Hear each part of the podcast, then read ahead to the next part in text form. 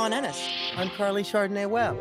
And you're in the last transporter room of 2020. It's the end of the year. Good riddance. what a long and strange trip. It's been has been. Yes, yeah. say the Beatles. Yes. Oh, absolutely. But you know, there have been bright spots. First of all, doing this podcast with you for 63 episodes now. That's been a pleasure. It's you know, uh, we we've had a lot of success. We've traveled around the galaxy and interviewed all interesting people. And you know what we've never done, Karleigh? What haven't we done? We've never talked to co-founder Jim Buzinski in Los Angeles, California. Set coordinates. Let's beam him up and get him in here. Beaming up. Ta-da! I'm here. Welcome to the transporter room, Jim. Thank you so much. You know, Jim, we've had Cyd Zeigler, we've had Alex Reimer, but we don't have you until now. And I'm really pleased to be able to introduce you to our listeners.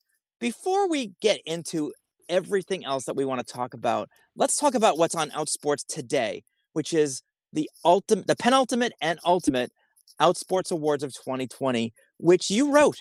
Um, I well, I've written some of them this year, but uh, we started these years ago as sort of a way to honor um, people of the LGBTQ sports community and to dishonor people who deserve to be dishonored with our coveted Asshole of the Year award. Um, and I don't know, this may be the 10th or 11th year we've done it, but uh, it's been been really popular, and we have a great uh, group of, of people we've uh, we've sort of already selected. So uh, what do we have? Male, male and female Athlete of the Year, we have Hero of the Year, we have Person of the Year, we have Asshole of the Year, Transgender Athlete of the Year, which I think is a new category for us. If I it is. Not, it, um, and uh, uh, yeah, we have female, male, non-binary. So we have how many awards do we have now? I'm losing Nine this seven year. or eight? Nine. Yeah, okay, we, well there you go. Up from seven in 2019 to eight in 2020. We're up to nine awards. May not always be nine. It may change. Um, what I love though is that Jim, Cyd, Alex, and I unanimously chose this year's Person of the Year, Katie Sowers, the 49ers out coach, who was the first out LGBT coach in a Super Bowl. Yes, and she was also the first woman coach uh, in the Super Bowl. So she kind of had a twofer, and that was one reason that you know she was so historic, uh, not just for her on sort of field presence, but the fact that I think that she she owned it. I mean, she did not shy away from the publicity during Super Bowl week. She was after the coach of the 49ers, Kyle Shanahan, and their quarterback, Jimmy Garoppolo. Uh, she was the most sort of sought after interview. Uh, and she embraced that. She's been a big advocate of social justice, of inclusion in sports. She's been a huge role model for women who want to get involved in sports that traditionally they felt have been off limits to them, like the NFL. Um, and she just she's been all around terrific. And so she was kind of the, the no-brainer choice. It was our most read story of the year. Was a story after the Niners won the NFC Championship, and uh, I did a story simply on the fact that she was the first, um, you know, the first kind of a twofer, and it kind of she kind of kind of took off. She's been in uh, at least two commercials. There was a Microsoft commercial and one for Frito Lay that kicked off the NFL season, where she's in her pajamas. Um, and she's she's been wonderful. And she's a again she's a, she's also been a very great advocate. So she was it was kind of a no brainer, easy choice. Jim, talk to me about the male hero of the year, Kirk Walker, and a very deserving choice to say the least. In fact, all of the honorees this year, excellent choice. I can't. I mean, as a person who gave an opinion during this process, I can find a gripe with anyone. I certainly can't find a gripe with Kirk Walker. For you, what what got what gave Kirk your vote? Well, sometimes you sort of in your brain overlook certain people year after year because there's there's there's somebody that's done something spectacular in a given year and uh, Cyd I think had brought up Kirk as like hero year. We never had honored him, and it was like here's here's the person who was was the very first Division One men's coach that ever came out on Outsports, uh, and we've known him since we started in 99. We probably first met him. I mean, met him online in like 2001 when he was at Oregon State as the head women's softball coach. and he wasn't ready to come out yet. And he came out in 2007 when I went up to Oregon and, and did an interview with him in conjunction with CBS News. We had it for a while, a partnership with them. And Kirk has been like a, a, a driving force with helping other LGBTQ coaches and athletes come out, and if they don't want to come out publicly, come out at least you know privately in groups. He's uh, pretty much taken over the two Facebook groups, uh, the Go Athletes and the Equality Coaching Alliance, that that advocate for LGBTQ people in sports. And like everybody knows Kirk, and he's just been a tireless advocate. And my idea for writing the story was, well, I'm not going to really write that much. I want to just get people's opinions. And so I reached out to Nick Lee, who's a former Vassar tennis player, and said, Nick, can you put the word out that Kirk is our hero of the year? Try to keep it from him. I don't know whether or not we were successful. I haven't heard from Kirk yet today on the award, but um, and I got like a dozen people immediately sending, you know, unsolicited testimonials about how fantastic it was. So to me, that was a sign of how important somebody is when they're gay men and they were gay women and they were transgender people and they were bi people all sort of said the same thing that Kirk couldn't have been more supportive, caring, a great role model. It just really inspired them to sort of, you know, kind of come out uh, and kind of live their own truth. And I just think he was sort of sort of a natural word. Probably could have given it to him last year, the year before, the year before that, et cetera. But it's kind of fitting that it came this year when he's even reaching a, just a newer crop of athletes. And I think it's like you said, it's deserving and it's appropriate, and I'm really glad that we're able to do that. One of the uh, awards that I wrote up, I uh, wrote a few. Cyd wrote a few. Alex wrote a few, uh, and you, of course, wrote some. Uh, was the asshole of the year, which was easy to write because World Rugby just, I mean, they they they made a decision they went out of their way to be anti-LGBTQ, specifically anti-trans this year. I did write about how, you know, everyone could pick COVID as of course the asshole of the year, but we've sort of limit our categories to people with assholes. So uh, we chose World Rugby. Um, in addition to that, uh, we have a, another new award this year, the Transgender Athlete Advocate. And this was something that we uh, talked about in terms of how do we recognize uh, the the courageous battle that trans people are constantly fighting. Um, we've had trans people win female athlete and female hero and male hero and male athlete before. So it isn't like we need specific, specifically a transgender category. But I think this year it's important as um, Lindsay Hecox, who is the sort of poster child for the fight in Idaho for trans rights against the governor and the legislature there, to honor her and respect that um, this is a struggle that we at Outsports support and hope that we are shining a light on. Yeah, very, very well uh, deserved, and I do think that I think I was the one who kind of maybe in our one our Slack channel sort of suggested a transgender thing because I do think that it, there's a moment in time and in history where you have to give sort of special recognition to various groups, and in this case, especially trans women who you know, athletically really are getting screwed. I mean, they, they're the only group of athletes I can think in the LGBTQ sports space that there's a deliberate, organized political attempt to deny them the right to compete. No one says to gay men, we, we, we can't have gay men in sports, or, you know, they can't play on a team. Everyone acknowledges that, but there is an organized effort to say trans women can't play the sport they, they want to play. And I think that We've not seen that before, and I think we highlighting it, I think, is very important for our website. Jim, one one I want to touch on because we both covered this story was an award where one of the few times in my life where I can honestly say my mind was changed because I talked to another because I talked to another wise voice in that. And that was the moment of the year with the San Diego Loyal and what they did. And and what led me to write the column that I wrote on that in many ways was talking to you about this and getting, in a sense, a primer and a history on one where our history, where our respective histories as people converge, but also learning about a history in sport, especially directly with gay men in sports that I may not have known as well. And I look at that. I mean, for you, what Galvin, what looking at this and also knowing the history and and living a lot of this history what about that moment when the Loyal walked off the field. What about that moment spoke to you?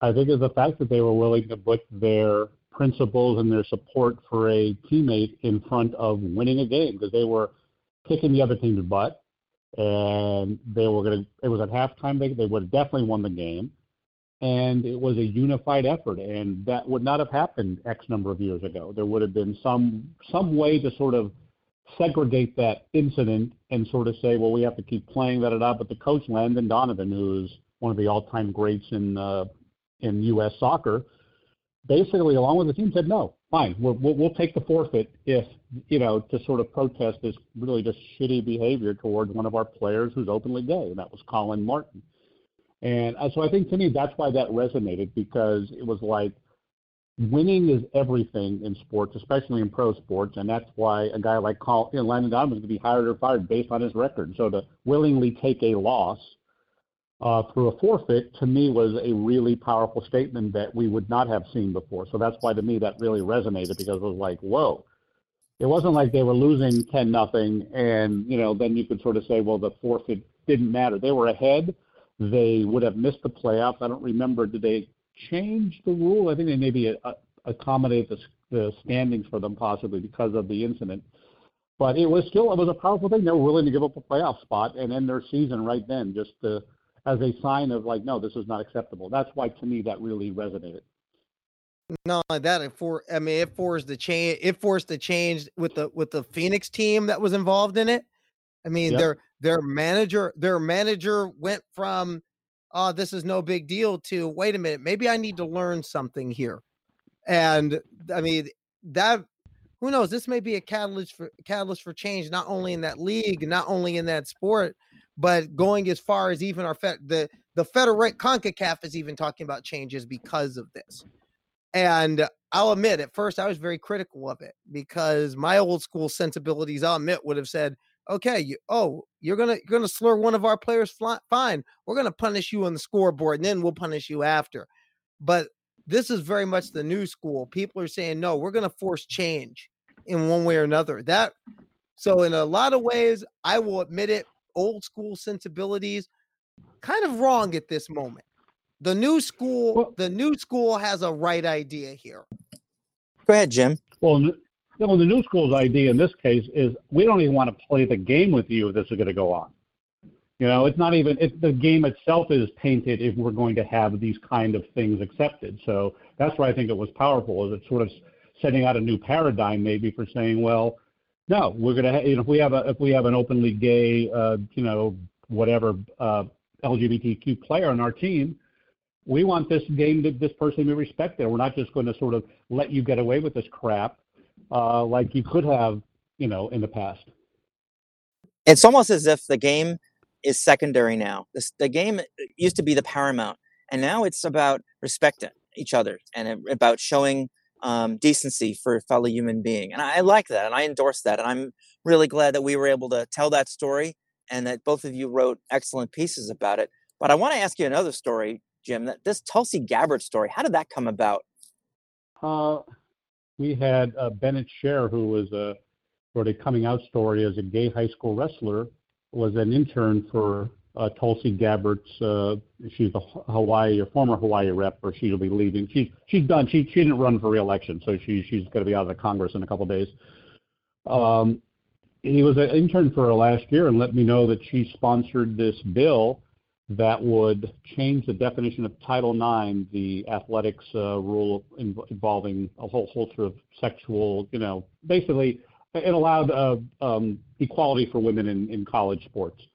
Uh, and it would have changed the rule that only how was it, Don Phrase like you you you could only compete uh, in the gender sport of what you know you were given as you, when you were born. So basically, if you were labeled as a boy, you could only play, or a girl, you could only play in girls' teams and vice versa. So basically, would have been, would have disallowed any transgendered woman from playing a female woman sport. Uh, and it was pretty an audacious bill, like came out of nowhere from Gabbard, who had claimed she had been uh, you know, changed on, on LGBTQ issues. And Bennett let me know that a group of the interns um, got together and wrote her a really very detailed, beautiful letter saying that this really shocked them and they wanted her to re- not order, to publicly rescind her support for this bill, which had no chance of passing, but it could come up again and again. And I thought it was powerful that you know again you had a few out you had a few out people on this list, um, you know, sort of drive this thing that no, the, the the boss they had respected had now done something pretty heinous in their mind that was really, you know, disrespectful and, and prejudiced. And, you know, for what it's worth, they got their message out there. The bill's not going anywhere, uh, and there's no way it would ever be signed, ever be passed by a Democratic House, and ever would ever be signed by a, you know, a Democratic president. But it still shows the power of these kind of bills, like you see, you know, in states like Idaho. And I, I think having the people that work for her kind of reach out and kind of call her on it, I think again was sort of a, powerful moment that we probably wouldn't have seen in the past, where they would have maybe just simply never gone public. You know, Jim, LGBTQ sports fans come in all types, including transphobes. We do get some pushback on this transgender issue and on social media and in emails. What has been your experience? You've been with Outsports since you started it 21 years ago. How have you mm-hmm. dealt with the fact that there are people in our community who just won't get on that train, who won't ride with you uh, towards transgender inclusion. What's been your response and how you handled it? I've always tried to be educational to people as they came after me, as opposed to confrontational, because I just learned that if you confront someone, they often will dig in even deeper, even if you prove to them it's raining outside when they say it's sunny outside, that it doesn't care. They, it's almost like they, they dig in their heels because they don't want to admit, you know, they're wrong in that way. But if you can maybe educate them, and you know, I've had some success. Some people have written back. Well, I've really, you know, like I'll send them articles, stuff like that you've written or other people have written about the issues. Or now this letter from the this the, these interns. I'm going to use that as a template to say to people, well, here, you want to see a good description of, you know, why, uh, you know, why this stuff is is, is bad. Here's why. And but it, it's gotten worse with the anti-trans people because it's mixed in now with you know uh, what are they called the TERFs or something T-E-R-F right? It's just like it's they're so over the top that nothing's that you almost are I would say better off not arguing with them online because the argument will never end. Because no, they keep moving the goal. Oh, that's they, the they keep moving the The latest is that we're erasing lesbians by being trans. Um, yeah, lesbian so, women are, exe- are going yeah. extinct. And so you're never going to change their mind. They're always going to move the goalpost because they have an agenda. And now that they have their own communities, I, I think it was the article in the Atlantic about that a couple weeks ago. Like you know, this thriving online community where they just basically reinforce each other's beliefs. So I kind of you know try to take a soft touch publicly on social media because once you start engaging, then of course you go down the rabbit hole, and then you're your feed is filled with nothing but back and forth, and it's just even not it's not worth it. But I hope these things don't have much legs. I you know I'm kind of you know I think with the new administration and some new leadership from the education department, hopefully this stuff is going to be mitigated. But it really is a shame that just someone who says I just want to play soccer, basketball. That no, you have to fight to do that, and nobody else has to do that in our society. Uh, yeah, that seems. I mean, in many ways, that's going to be some of the fights we're going to see in 2021.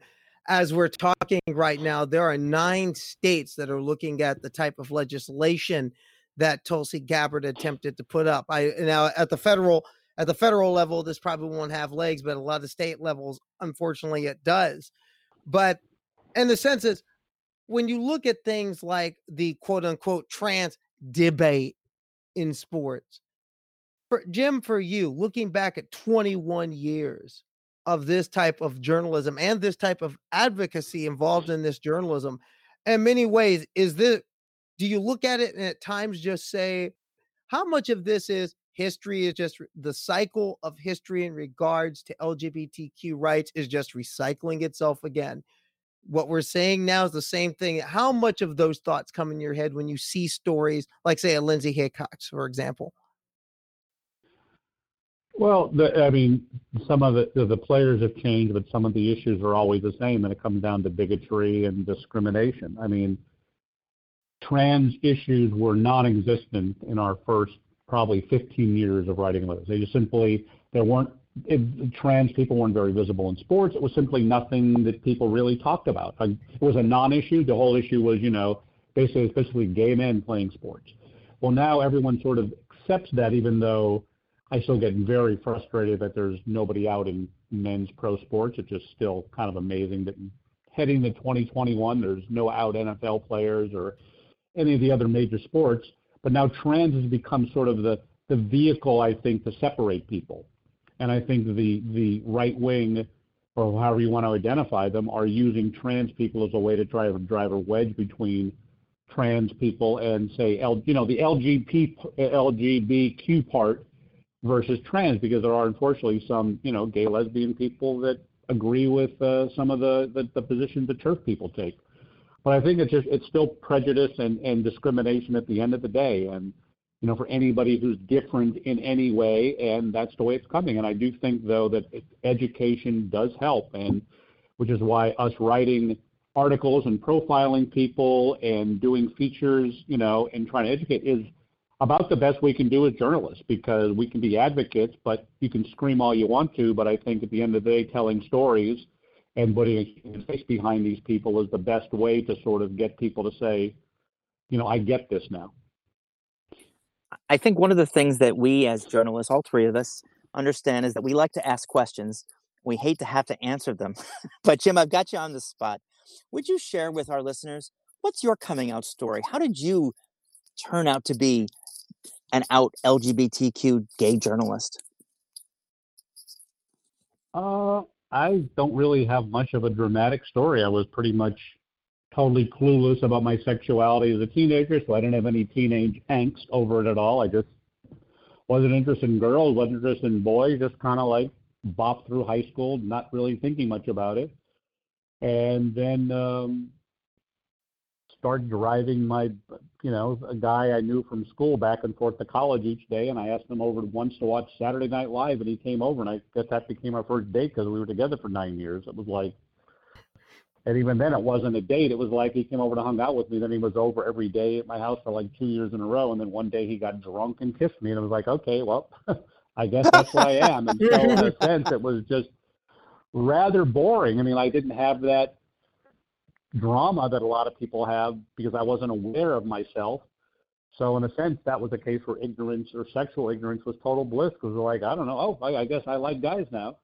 Uh, and then as a journalist, I just I came out. Um, I came out when I got a job in 1987 as a sports editor at a paper in suburban LA and the Long Beach Press Telegram. I decided I was going to simply, you know, be open to people that you know, in my small circle, and I would came out once, you know, every little bit at a time. And then in 1990, I was raising money to send my uh, gay flag football team to the gay games in Vancouver, where they had football for the first time, and I sold T-shirts at my at my newspaper specifically to help me raise money. So that was my way of coming out, and everybody I asked bought a shirt. So that was sort of like, including my then boss, who has turned out to be the biggest right wing Fox. You know, like he went from this reasonable guy I knew who was pretty conservative to this total like Foxy. uh, I haven't been in contact with him in a few years, but even he was like, I don't care. You know, you're I, I love working with you, and so, and then Outsports just started because Cyd and I just wanted to screw around and write a. You don't even they didn't even have blog blogs weren't even called blogs then just start our own website, talk about you know two gay guys talking about sports, and it sort of just organically went from there. I mean, in a sense, it was all a matter of just luck and just kind of you know stumbling along without any great vision. And then once we got bought by Vox in 2011, it became a more professional site. Although I think the journalism has always been professional from day one, even if the the layout was pretty much amateurish. Jim, with that in mind, and now you've got now not only do you have a a beautiful looking site, you have a you've got a staff, you've got one of the best managing editors in the business. Oh come and, on, come on. oh come on, you can bust your arm. Come on, come on, you can be the diva right now. I'm yeah, yeah, you just, just ask the question. and and Jim, before I ask this question, I want to say thanks to Outsports because Outsports in many ways grabbed me off the scrap heap and gave me a new byline again, and I appreciate it. But Jim, we we're at we're at year 21. as we head into 2021 and beyond, where would you like to see Outsports go? And we'll get Jim's answer right after this. You're in the Transporter Room.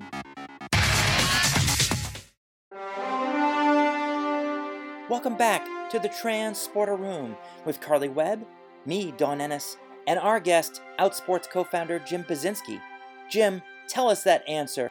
Where do you see Outsports in 2021?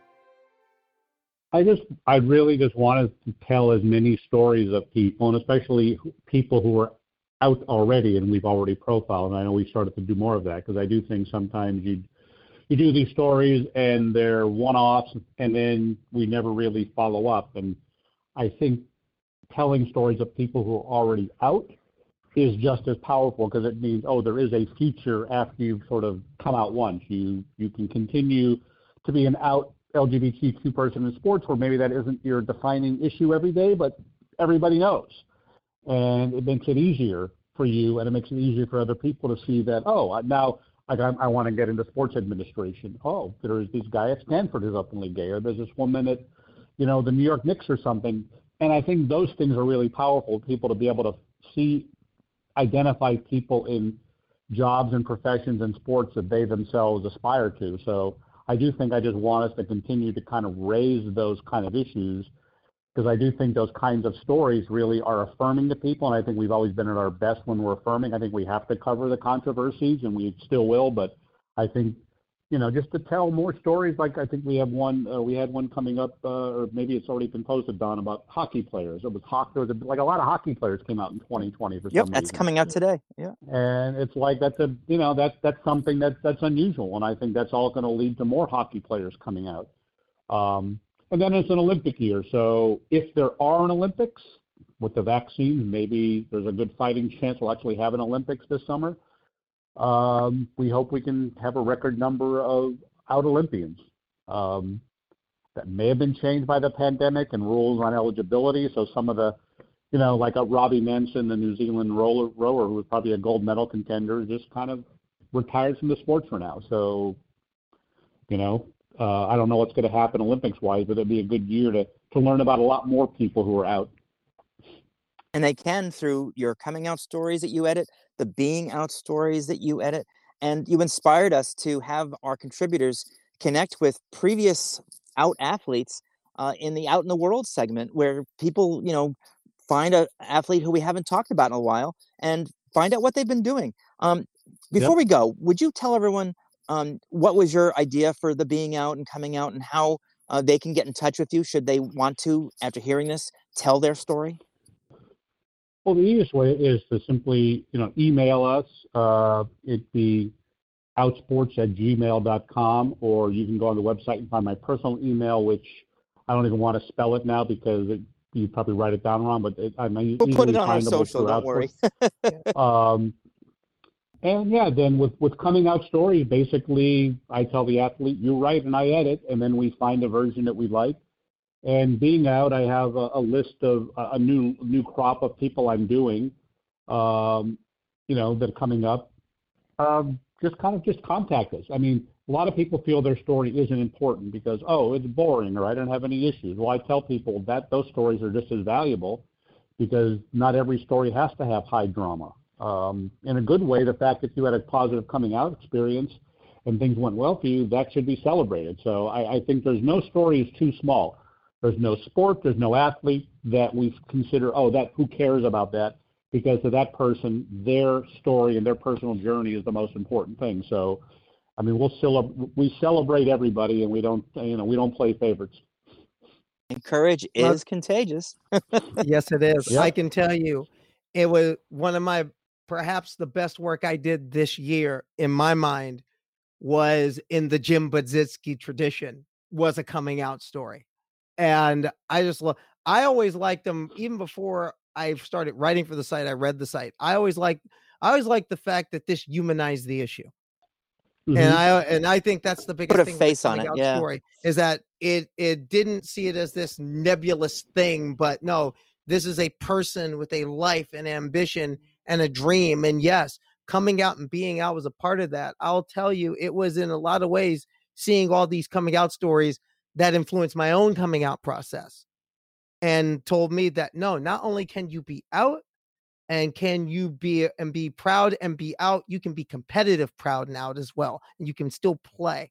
And there's a place for you. Well, I want I, I want you. Uh, I'll challenge you as journalists to do more of those stories in 2021 because, as you know, they're really they're fun to do to begin with, and you get to talk to some amazing people and you know write stories that really impact people. Jim Buzinski, co-founder of Outsports, a out proud gay man, a Los Angelino, and uh, just someone who I'm very proud to call a friend. Thank you for joining us in the transporter room. Oh, I'm so glad I was your, your final guest of the year. That was that, that's an honor. and we will have you back, I promise, in 2021. Setting coordinates for LA. Beaming, Beaming Jim down. back down. Thank you, Jim. And we're looking forward to a great 2021. I'm so glad Jim agreed to join us. And now we've talked to all the big muckety mucks. and and one of the big muckety mucks hosts this show. So this is oh, We I'm just the managing editor. I'm just, you know, you know how I am? I'm the girl who collects your ticket when you get on the train. That's all I am. I'm just the girl who collects your ticket and punches the ticket, and then we move on. Everybody else drives the train. I just make sure we get there on time. That's all. So I've been binging Fringe over the holiday season. This was a 1990s sci-fi fantasy metaphysical investigation crime show that I just loved. And the most amazing thing is that it's by J.J. Abrams and some of the people who are now making Star Trek Discovery. Alex Kurtzman, Akiva Goldsman, and I just love Fringe, and I've just been enjoying it all over again. What have you been binging, Karleigh? I've been honestly, I've been like, I've been loving the Discovery blew me away. You were right about that. Let's just get that out of the way now, because I one thing I'm loving about the all the new Star Trek content that's coming out is how how well how much they're integrating in what was and how well they're how well they're giving it a new spin and they're giving it a fresh look. I didn't see the Guardian of Forever coming. Oh, that was I such a did mind not blower. see that coming. I thought when Q. I I, heard- thought it was Q. But Carl was Q. Yeah, I thought honestly, I thought that. Yeah, I mean, honestly, when I saw that, I was like, whoa, they went all the way back in the crates for this one, and it was well done. It wasn't schlocky. It was, it was well put together. I mean, that's been the biggest thing I've been looking at. That I'm gonna look at. I'm gonna give Fringe another look now that you now that you see it. Now that you've grabbed onto it. One thing I've noticed is that Alex Kurtzman's been doing a lot these last like 10 years or so. Busy Everything- man. Everything I just about everything I've really liked has had his fingerprints on it. Very true. Very true. I mean, in fact, I'm I I will admit I'm binging one of his earlier creations. I'm starting from the beginning. The reboot he the reboot that he co-produced on Hawaii Five O. Let me- that ended this year. Yeah, yeah, I, I and I really liked I really liked that. I really did. I really liked Hawaii Five O, the reboot. Um, the other thing that I would like to talk about before we go, and we're running out of time, we only have a few minutes left. I would say that if you are going to watch Star Trek Discovery for the very first time, don't worry about just jumping in. This week's episode is a great episode to just jump in and check it out. It's action packed and it's all about the fight to regain control of Discovery. It's a really classic Trek episode, and you're gonna love it. Love it. Oh, Love it. Love then it. I'm gonna like then I'm gonna like this already. But then again, I've liked the whole thing from the beginning.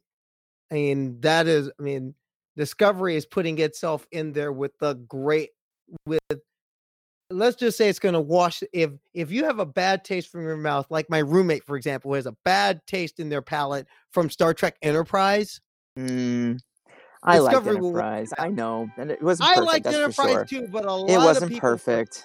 I know. My So roommate let me really ask you. me out on Christmas Eve because Oh I said I like no! Enterprise. No, Yeah, that's yeah. terrible. And you cooked a meal and everything for them. That's terrible. yeah. So, Karleigh, I have to ask you, what's your New Year's resolution for 2021? to to be be to become more organized to I mean, it's really three pronged. On one end, to become number one, to become more organized. Number two, to get myself into the stream, into the into the streaming world. Yeah, um, Karleigh's going to be streaming next year. And my Wow. third thing, yeah, and and my third thing is to main is to mainly less debate, more humanity in in terms of the journalism, especially the journalism I'm going to be doing at Outsports. Not saying I'm not going to be covering the controversy because we have to do it; it's our job. But I'm going to seek out and look for more. I'm going to look for more stories that put a human face that continue to put that human face on the issue, and not dra- and not give so much oxygen and so much mic time to the TERFs, the transphobes, the bigots. They already suck up too much oxygen. Yep. I and that's tell- very similar to mine. tell- Good. Yes, I want to tell the joy, the joy of being an athlete, the joy of being part of this, part of the rainbow family, and the joy of being trans and those things, because we get so much into the tragedy porn in our stories and get into the medical part of our stories. I want to tell the humans. I want to tell more of the human side of of our story, including next year telling my story. Looking forward to it. In a nutshell, mine is to stay healthy and get healthier.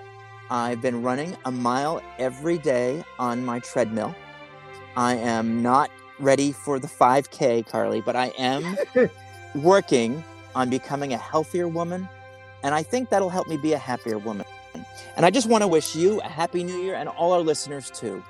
Same to you. And I'll tell you what, in 2021, when you're ready for that 5K, I'm going to coach you. Okay. I, I Happy can- New Year.